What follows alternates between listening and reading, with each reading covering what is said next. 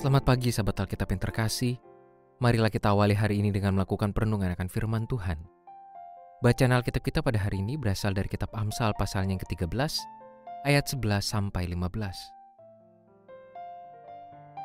Harta yang mudah diperoleh akan berkurang, tetapi siapa yang mengumpulkan sedikit demi sedikit akan membuatnya bertambah. Harapan yang tertunda menyedihkan hati, tetapi keinginan yang terpenuhi adalah pohon kehidupan. Siapa meremehkan firman, ia akan menanggung akibatnya. Tetapi siapa taat kepada perintah, akan menerima balasan. Ajaran orang bijak adalah sumber kehidupan, sehingga orang terhindar dari jerat-jerat maut. Akal budi yang baik mendatangkan karunia, tetapi jalan para pengkhianat mencelakakan mereka.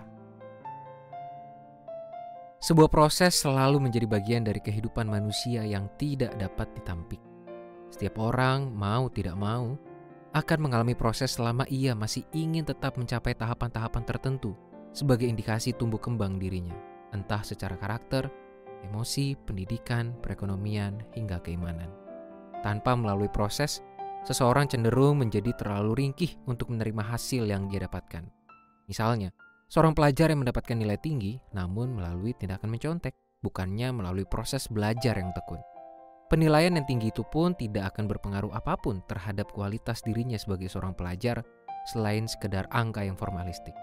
Begitu pula dalam berbagai proses kehidupan lain yang terjadi pada diri seorang manusia, termasuk terkait kualitas keimanan seorang umat Tuhan. Itulah mengapa pada ayat 11 penyair Amsal menuliskan, Harta yang mudah diperoleh akan berkurang, tetapi siapa yang mengumpulkan sedikit demi sedikit akan membuatnya bertambah. Kita perlu mengalami berbagai proses pembentukan yang akan menghadirkan ketangguhan iman, meskipun tidak mudah dan tidak sebentar untuk dilalui. Setiap hasil yang kita terima semestinya merupakan bagian konkret dari berbagai waktu, pengalaman, dan upaya yang telah kita jalani.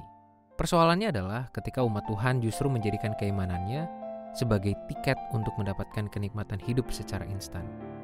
Alih-alih beriman dalam proses kehidupan bersama Tuhan, mereka justru berupaya memanipulasi Tuhan untuk mendapatkan berbagai keinginan hatinya secara cepat.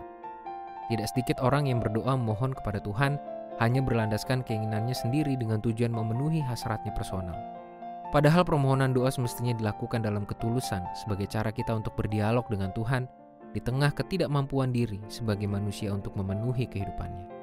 Oleh sebab itu, membangun ketangguhan diri dalam menjalani proses hidup merupakan bagian konkret dan krusial untuk dimiliki sekaligus sebagai wujud dari kualitas iman kepada Tuhan. Sahabat Alkitab, menjalani hidup beriman kepada Tuhan bukanlah sesuatu yang sifatnya instan. Terdapat banyak aspek dalam diri kita sebagai umat Tuhan yang akan mengalami pertumbuhan seiring dengan proses kehidupan bersamanya. Kita hanya perlu membuka hati dan mempersiapkan diri dengan komitmen untuk menjalaninya. Jadi, apakah Anda siap untuk berproses bersama Tuhan? Marilah kita berdoa. Tuhan tolonglah kami untuk dapat menjalani kehidupan ini sebagai sebuah proses di mana Tuhan membentuk kami.